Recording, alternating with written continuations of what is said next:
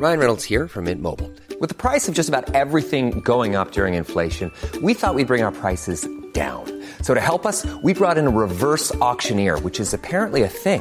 Mint Mobile unlimited premium wireless. Ready to get 30, 30, bit to get 30, bit to get 20, 20, 20, bit to get 20, 20, bit to get 15, 15, 15, 15 just 15 bucks a month. So, Give it a try at mintmobile.com slash switch.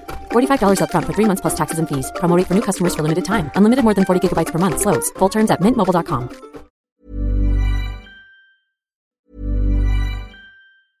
I'm Sandra, and I'm just the professional your small business was looking for. But you didn't hire me because you didn't use LinkedIn jobs. LinkedIn has professionals you can't find anywhere else, including those who aren't actively looking for a new job but might be open to the perfect role, like me.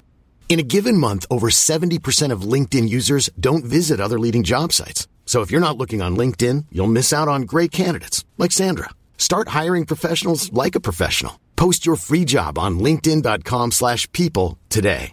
Imagine the softest sheets you've ever felt. Now imagine them getting even softer over time. That's what you'll feel with Boll and Branch's organic cotton sheets. In a recent customer survey, 96% replied that Boll and Branch sheets get softer with every wash. Start getting your best night's sleep in these sheets that get softer and softer for years to come. Try their sheets with a 30-night guarantee. Plus, get 15% off your first order at bollandbranch.com. Code BUTTERY. Exclusions apply. See site for details.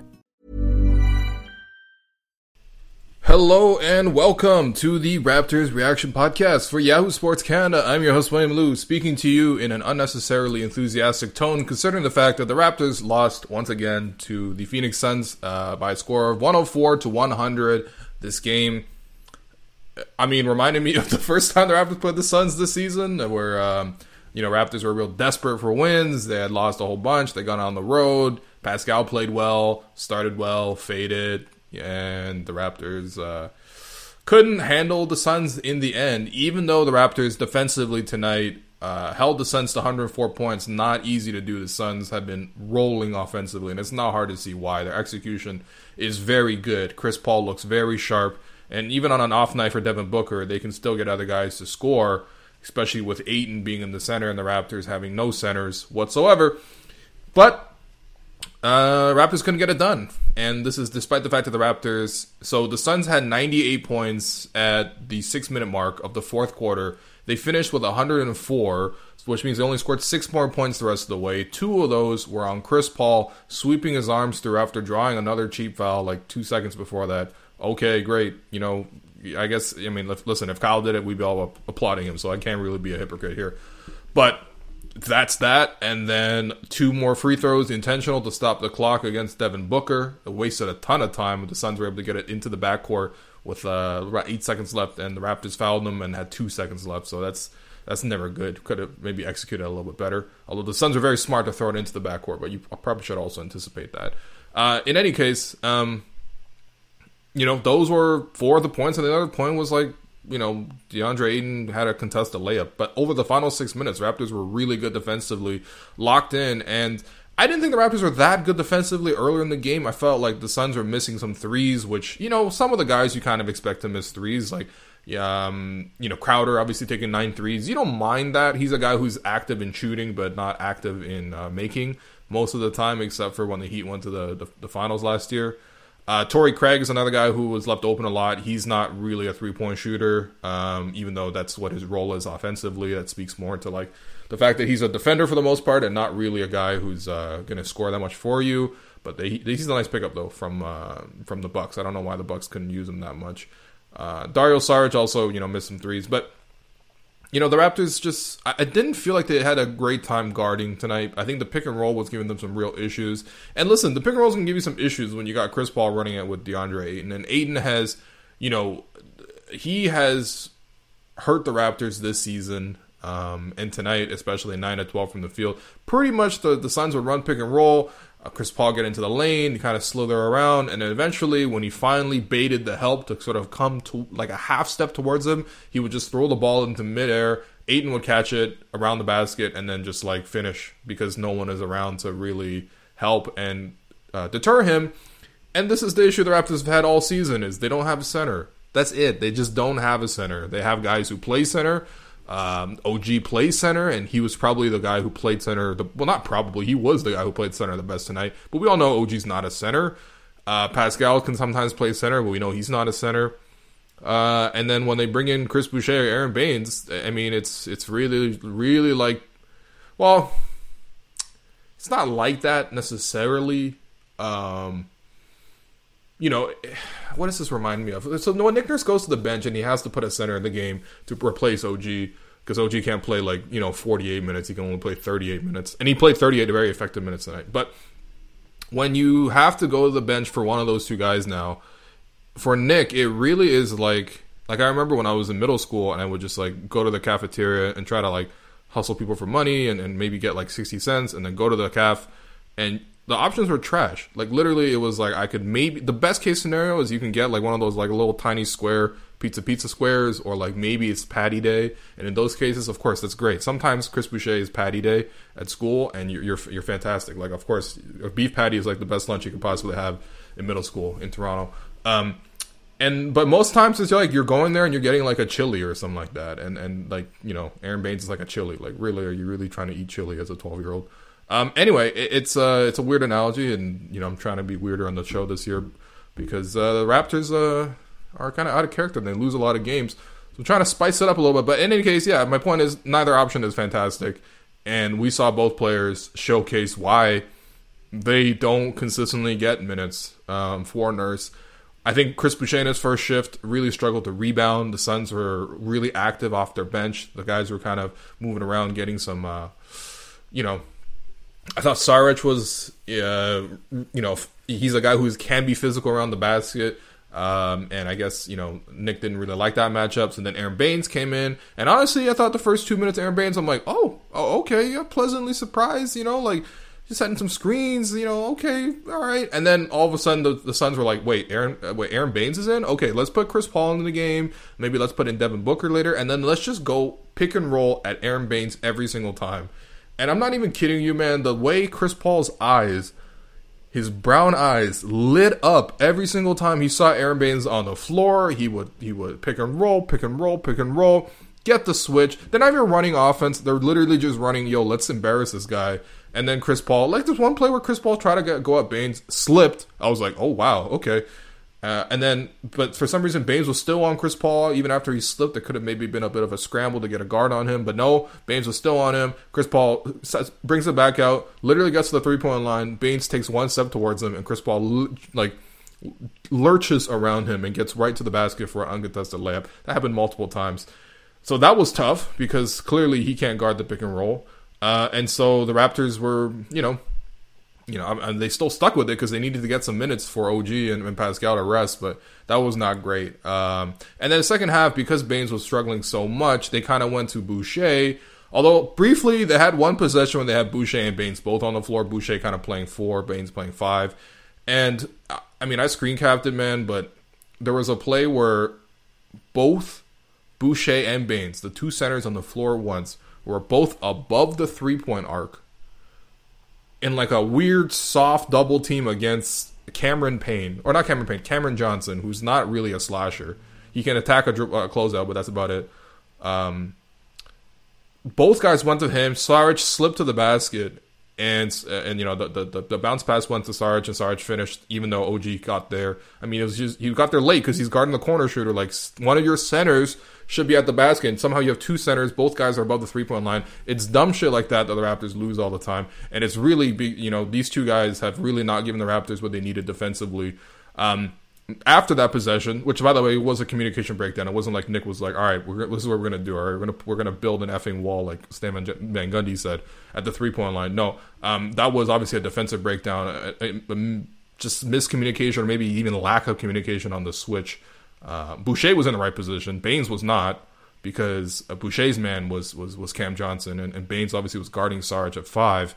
Uh, for some reason, Baynes decided to just leave Sarge alone and, and trap. I don't know. It doesn't make any sense to me. But uh, Nick, at that point, went to Chris Boucher to kind of the rest of the way in the fourth quarter, and Boucher had a really good run there. I think that's when the Raptors really got clicking defensively. Uh, Boucher got a couple of layups to fall as well. Um, you know, one off a dump off pass from OG, who was really good, drove hard baseline, uh, had was patient. I like that OG's really patient when he drives, and he's really patient when he posts. He always allows time for cutters to sort of emerge, and we've seen a few plays that come to mind. There's one where he found, I believe, uh, DeAndre Bembry in, in the Bucks game. I know this is like months ago now, but like OG posted, waited for Bembry to cut, Bembry cut, and then Bembry dunked, and then had that really nice picture of him uh, t- taken by the Raptors team photographer, where um, you know Bembry was uh, holding onto the rim with one hand, staring at the Bucks. It was it was great. Remember when the Raptors were beating the Bucks? That was like literally the championship this year. Um, in any case, the Raptors figured out the center rotation kind of thing, and then eventually went to the small ball group, the original small ball five, and they they did much better there. I thought there was a lot more switching that went on there. There were possessions where it was a real like good cat and mouse game between the two sides, which you I mean, a you could probably expect with Kyle Lowry on one side, Chris Paul on the other side, two of the uh, you know foremost uh, you know um, floor generals on uh, in, in the NBA. Obviously, there's a lot of dueling strategy there between the two guards obviously with uh, Nick as well, and also uh, Monty Williams, who's done such a good job coaching that team, has a real shot at Coach of the Year, and I'm so happy for him if you if you know Monty's story. But um, there's going to be some matchups and things like that. And what the Raptors kind of did was, you know, they they went a little bit funkier with their um, uh, lineups. They would sometimes put OG on the ball against Chris Paul, anticipate the pick and roll was coming, and then when the pick and roll came with Ayton, that allowed the Raptors to switch it so OG could go on Ayton, which is the matchup they originally wanted. There's a lot of that kind of stuff going on to sort of get the right kind of moves in place. And honestly, the switching with OG is is really nice because listen, when OG's playing center and he's guarding Ayton tonight, and they, the the Suns call for pick and roll, which a lot of end game possessions, uh, especially with uh, teams with elite guards like Paul and Booker they're going to call for a pick and roll from the center. And if you have OG switching onto the ball, that's going to look really good. I mean, there was one possession where Booker called for Ayton to come. Uh, OG switched on to Booker. Booker tried to sort of use a couple of moves, maybe shake him, find a way to the basket. There's no such thing. And then Booker had to settle for a contested pull up uh, from OG fading away. That missed. And then even at the end of the game, which the Raptors actually got the stop but didn't get the rebound. But you know, again, it's the whole season. The Raptors do something nice and then they they they, they screw it up. But um, you know, OG is switched on to Booker again. Booker again tries to sort of drive, doesn't get it. Pull out, doesn't really get it, and then fading jumper. OG's all over him. It's a weird brick that kind of hits the far side of the rim and bounces towards the corner, even though.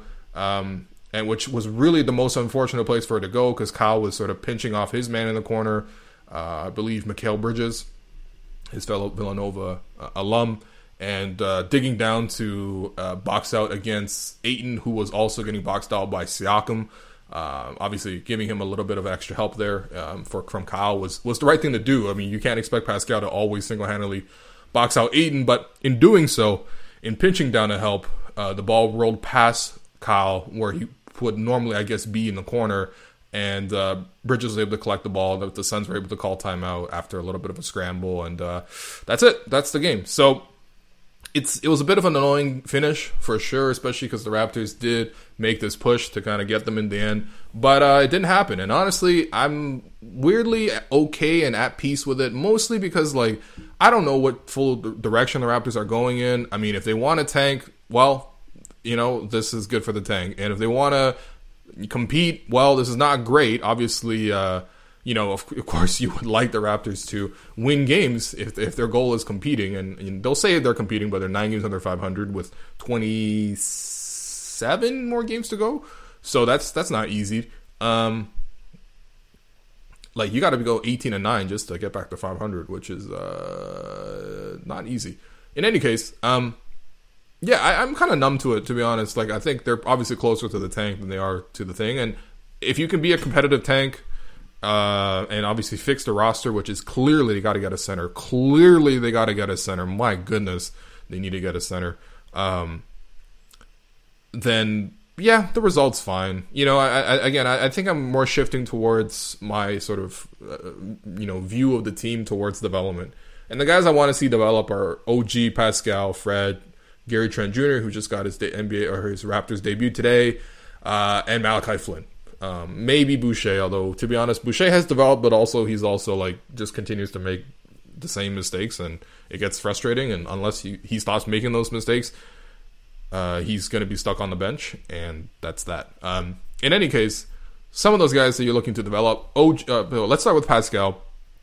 I thought Pascal started out really well. Um, he had 17 points in the first half. I think he had what 10 points in the first quarter. Uh, he came out really strong. He was missing on his threes, and he missed all six of his threes tonight. Although one of them was a late shot um, at the end of the game. Whatever, shocking. Uh, Pascal Siakam rimmed that at the end of the game. Uh, it was it wouldn't have mattered. The Raptors were down four, but still Pascal had to get one more brick in.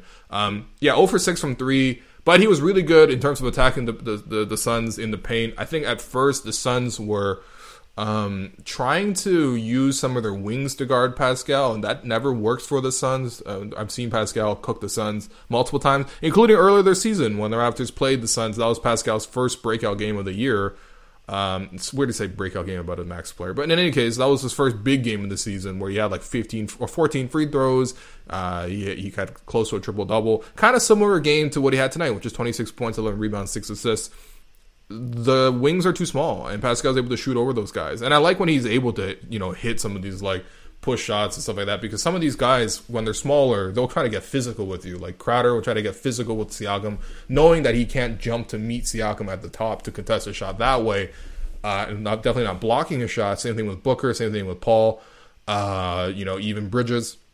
But Pascal can use his length to shoot over the top of those guys. And when Pascal's rolling, he has that touch when around the basket, and I'm just saying around the basket. I mean like ten feet out, within a ten foot radius when he's posting up, and he just throws up these little flip shots. That's what Pascal did so well in 2018-19 when he won Most Improved. That's what he did so well last season as well. Obviously before the bubble, and then uh, uh, we saw it. At, we have seen it for honestly stretches of the season. I think Pascal gets a really bad rap this year. He's if you look at the overall numbers, man, he's like 28 and uh, like five assists, like that's not bad at all. In any case, uh, I thought Pascal started really strong. I didn't like that Pascal didn't get the ball nearly as much in the second half, and I don't know why specifically that was the case. I need to go back and look. Maybe the Suns crowded him a little bit more. Maybe the Suns, um, you know, switched up the matchup. I did see Ayton guarding him a few times, but I didn't like the fact that Pascal in the third quarter he played the whole third quarter and only got two shots up. He get to, he got to the free throw line twice and, and you know, shot three or four from there, and he got three assists. So maybe they were crowding him a little bit more, but I didn't like that he wasn't really triggering the offense as much. And it felt like in the third quarter, for some reason, they started going to Kyle Lowry most of the time. Like I thought, like I was like every other possession was Kyle Lowry pulling up for a jumper, which of course I mean it's Kyle Lowry, but at the same time, he he it wasn't like Kyle was the guy who was torching tonight. He was four of twelve from uh, on from the field, made some threes, three of five, but you know generally speaking, you know a lot of the other stuff wasn't going for him.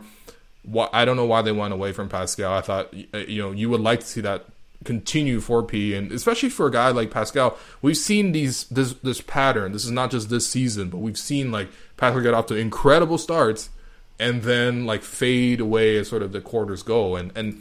I don't like that pattern. I, really would like to emphasize them as much as possible. Obviously, on nights when it's really not going for him, then it's not going. But I mean, second half he made two field goals in the second half.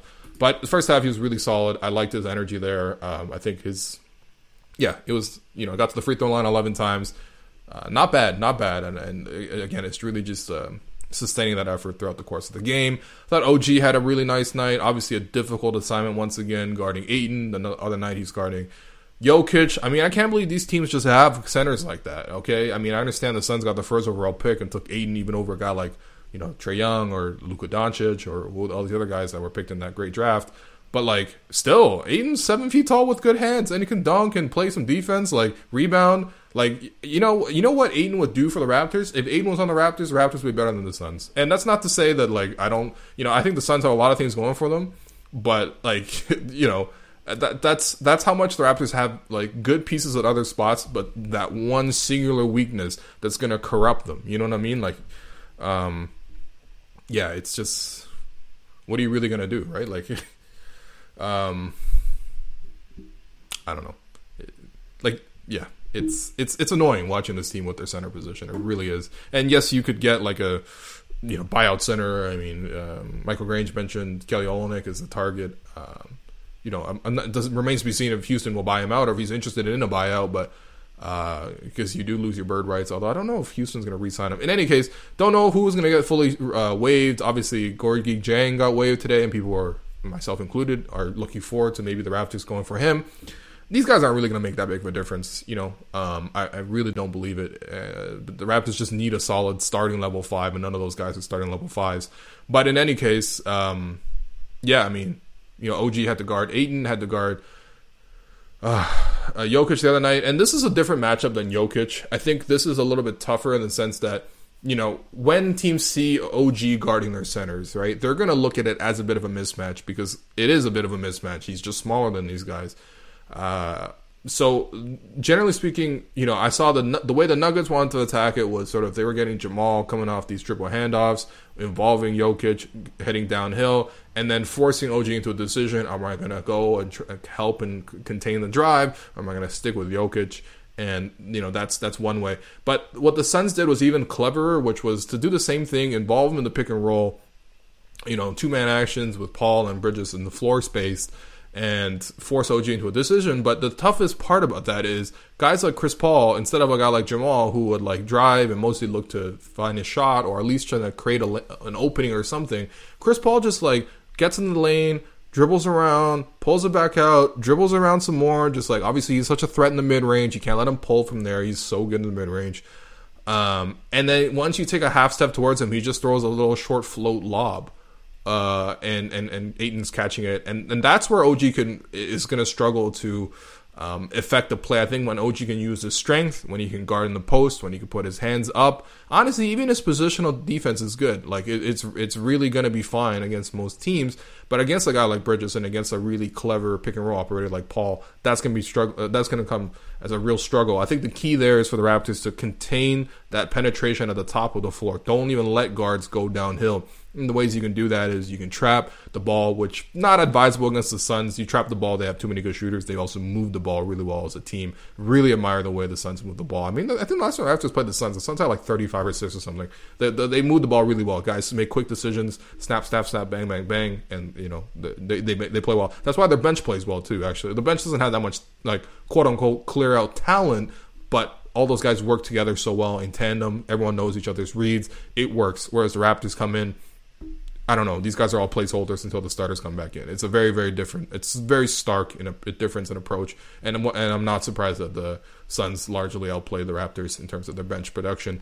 I mean, I'm not surprised any night team outplays Raptors in bench production, but uh, to the point you know, of containing that, like you really need to uh, find a way to keep these guards from going downhill in the first place, so that OG's not even put in a tough spot. And one of the ways you can do that is by switching. And, and I think the Raptors kind of settled on that switching. Again, like switching is not something that the Raptors love to do all that much. Like they'll switch off ball and stuff like that, and then they'll switch back. And they have good communicators, especially with the starting group. But you know, I think that switching is really going to be key here, just to um, give OG a little bit of help. And again, the other big part is just like get the rebound for him, man, because the the Raptors, you know, they lose the game on a defensive uh, rebound that they couldn't get. You know, they had stretches where they couldn't get the defensive rebound. It, it, it's annoying to watch, but you know, I thought OG was solid though, really, really solid defensively for what he actually could actually impact. Obviously, had, he was better when he was switching and guarding perimeter players, but you know, now that you have Gary Trent, I think you have more perimeter defense against a guy like Booker, and so you can sort of spare OG playing center. And honestly, like offensively, you look at the stat line, it doesn't look that impressive 15 points on 5 of 12 shooting, but I really like the way OG approached this game today. Really confident. I think losing Norm is going to create shots for other people to take. Trent's going to take the bulk of those, obviously, because he plays the same position, and he's going to, he's also shooting guard, and, you know, he's going to be able to, uh, to to get to his his offense, especially when he gets comfortable. Um, but I think some of those will fall for OG as well, and I like that. You know, with the rotation tonight, what you saw was the starting five, obviously, and then OG will come out with the center coming out. Kyle will come out with a backup guard, Malachi Flynn coming out. Pascal and Fred usually play the first full quarter and then the full third quarter. And then the, when the second quarter comes in or the start of the fourth quarter comes in, they'll uh, look to these transitional lineups, and that's where you do need some starters to provide some structure around the rest of the guys. And you have Kyle running the group, and then you have OG as as the four. And a lot of the times, because of the guys who are out there, OG is a guy who's the Raptors are gonna look to feature a little bit, not necessarily like give him the ball every single time down, like he's like James Harden or something, but uh, get him to the post, you know, allow him to attack from there. And I like when he gets into the post, especially because he can really use his strength to like bury somebody down there, uh, put the ball near, you know, uh, in the basket, draw fouls down there. He did a really good job with that. OG did tonight. Uh, and you know, even when he drives baseline, he's a decent interior passer. He's had that since he was a rookie. I remember many plays as a rookie where he would just obviously be a guy in the corner, very very low usage in the corner, hitting some corner threes. But then he would cut baseline, help would come, and OG would usually find some pretty nice dump off passes, dish it out to like Serge or JV and Pascal, and it's like, bruh, what I would do for Serge or JV and Pascal, or, or I, mean, I guess we have Pascal still, but still Serge or JV at this point. But OG played well, and I and I liked what the way OG played. Fred hit some big threes, you know, had some nice moves. I, you know, there's nothing really much to complain about Fred's game. You could say some ill-advised shots. There's one late pull-up transition three, which I'm like, mm, you know, Raptors have been working so hard defensively. Of course, they want to sort of get that shot to put them ahead and get psychologically that edge of like, all right, we've completed the comeback, now let's maintain it. And it felt like the Raptors were really trying to get that final shot to kind of go in to take the lead. Fred missed one of those uh, rush threes. Trent had a rush three that was really, really off.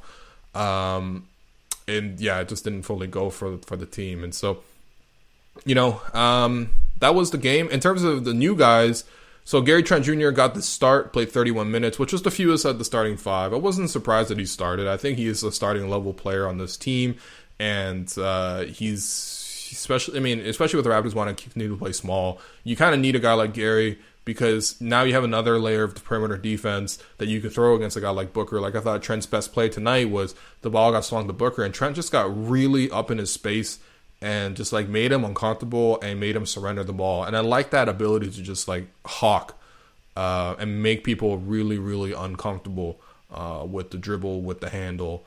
Just take away their space. So something Kyle does really well. Something Fred does really well. Um, and Trent being a bit smaller, especially at at, at the small forward position, he's only like six six with a six eight wingspan. That's a little undersized for small forward. He's more of a shooting guard. But when he's when when you are smaller, you need to deny that space and sort of take away and neutralize that length and use your quickness. I like the way Trent defended today. Didn't really see many like defensive breakdowns at all. Which for a guy who, had, who just came in with like no um like they probably did a walk like walkthrough this morning at the arena. But aside from that, I mean that's it. Like he literally got to the Raptors like uh, to Tampa like last night. Um, so yeah, the fact that he even played was solid. He got to the mid range uh, three, at least three times, maybe all four times for all four of his baskets. But he got to the mid range. His first, uh, his first basket as a Raptor came off a pin down uh, on the left side, curled. Kyle Lowry hit him with the pass, and Trent read the defense was sagged back and pulled up for the mid range jumper was smooth. The mid range looked really smooth. They had a post up mid range jumper as well, so it wasn't all just like rip, you know, Rip Hamilton kind of stuff, but. Um, you know, the, obviously the big part of his game offensively is the three point shot. Gary has shot uh, the three really well for two seasons now, I believe, with the Blazers. Uh, this year he is um, at over seven attempts per game at 40% from three. Last season was at 42% with 4.4 three point attempts. I will say that the three point attempts he's going to get here are going to be slightly different than the ones he got in, in um, Portland, only in the sense that there was a lot of like Dame Lillard getting trapped at the top of the floor, four on three situation, guys attacking, ball swings and gets to the corner, and Trent shooting it. And I'm not saying that he was only getting like the, the easiest threes and you know he's it's like a fake three point shooter. No, you're not getting seven and a half wide open corner threes a game. No one gets that. Maybe like Joe Harris gets that now with James Harden and all these other guys, but. It, the Raptors don't have that singular force in terms of that pick and roll uh, operator that's always going to create so many opportunities because they're driving drawing double teams. You have Fred who usually can get into the paint and kick it out. There are some threes there from that. You get Pascal who's in the post. You'll kick it out. Kyle will obviously you know create turn transition threes and also some half court threes as well. Um, but you know, I, I, think there will be a bit of an adjustment just because there's not that one ball dominant guy. And when that happens, though, that there is a more team oriented offense for Trent to kind of get into. And I think there are opportunities for him to sort of be a secondary playmaker, get the ball swung to him, get a quick screen attack, and see what you can get. Uh, it seems like today the Suns were really intent, especially with their second unit. Um, to sort of drop back, and so Trent mostly got mid range pull ups, and you know that is also a part of his game, so that's fine. I would prefer to see him get to the basket sometimes too, but again, listen, this guy literally just got here, so I'm not really going to criticize or make any sort of sweeping generalizations about him. Like I, you know, I, I don't know them just yet. Uh, I had a great pregame interview, all that stuff, so I think you'll be a fan favorite. Uh, and then Rodney Hood, 18 minutes, didn't really see too much of an impact. I mean, he had a post jumper over Chris Paul, which was nice. It felt like, like honestly, at least four players had jumpers over Chris Paul today. But in any case, yeah, Rodney Hood um, didn't get involved in the offense too much. Had an open three, but he missed it bit rushed anyway. Um, yeah, you know, obviously without knowing the offense, without knowing these guys playing for the first time, obviously being a newcomer as well, and arguably being a throw in in the trade just to make the salaries match, you're not necessarily going to come in and take all those shots. Having said that, though, I would like to see Rodney get more sc- uh, touches. In terms of just, I know he can score. There's a history of him scoring. He's not like an elite scorer by any means, but as a bench scorer, I don't think there's any real complaints about Rodney Hood um, especially if he is going to be a guy who returns to his pre Achilles injury level. Um, you know, he's he's a guy who has historically been able to score. He's a lefty. Didn't really show that much of it tonight, um, but you know, again, it's difficult circumstances. But in terms of your three stars from tonight's game, I'm gonna go with OG once again for the first star. And the reason for that is I, I like that OG's. First off, since coming back, um, as I believe Emma Brown posted uh, pointed out on Twitter that I've given him the first star four straight games. Honestly, man, OG's been the guy who I've been most pleasantly um, intrigued by in all these games. I think uh, most of these standout moments for me are by OG, and I, and I maybe it's just expectations a little lower for him because he's l- less further along in the development curve than someone like Fred or Pascal, but I like the way OG played tonight. Had the toughest job. Obviously, came up with some clutch stops against Booker. 15.7 rebounds, 3 assists, 2 steals for OG. Um, had one play where I think Kyle was trapped on a switch against, I don't know, one of the Suns forwards, maybe Booker. And uh, the Raptors got a quick scramble. OG came in there. Chris Paul threw the pass. And in the process of scrambling in terms of switching off the ball, for that scram switch, OG was able to not only get the switch off, but also jump the passing lane in the process and create a fast break. Uh, some really nice plays from OG tonight. Uh, so uh, he's going to be my first star. Second star, give him to Pascal. If his first half was anything like his second half, or if his second half was anything like his first half, he would have gotten the first star here. Absolutely. 26 points, 11 rebounds, 6 assists, a steal, block. Uh, got to the free throw line 11 times, missed all six of his threes, which, you know, it happens. We've seen, like, literally the other game, he was catching threes. We know Pascal's a streaky shooter. Uh, but he was really good inside the paint. And again, just give him more touches, please. Uh, and in terms of your third star, I'll give it to Fred. Um, you know, I, I, didn't I didn't really think Kyle had that good of a game tonight. Um, 22 points for Fred. You know, 18 shots, a game, a team high 18 shots is a little high. I thought. I mean, of course, the 15 threes, he was hunting a little bit. He was hot early, which was good, but uh, some, I mean, you know, 15 is a, is a high number for, for even for Fred, um, unless he's you know playing the Orlando Magic or something. So yeah, but yeah, I, I thought Fred was there. I, you know, I think him and Trent are going to have to develop a good chemistry. Obviously, as, as that's what you're envisioning the future backcourt of this team being.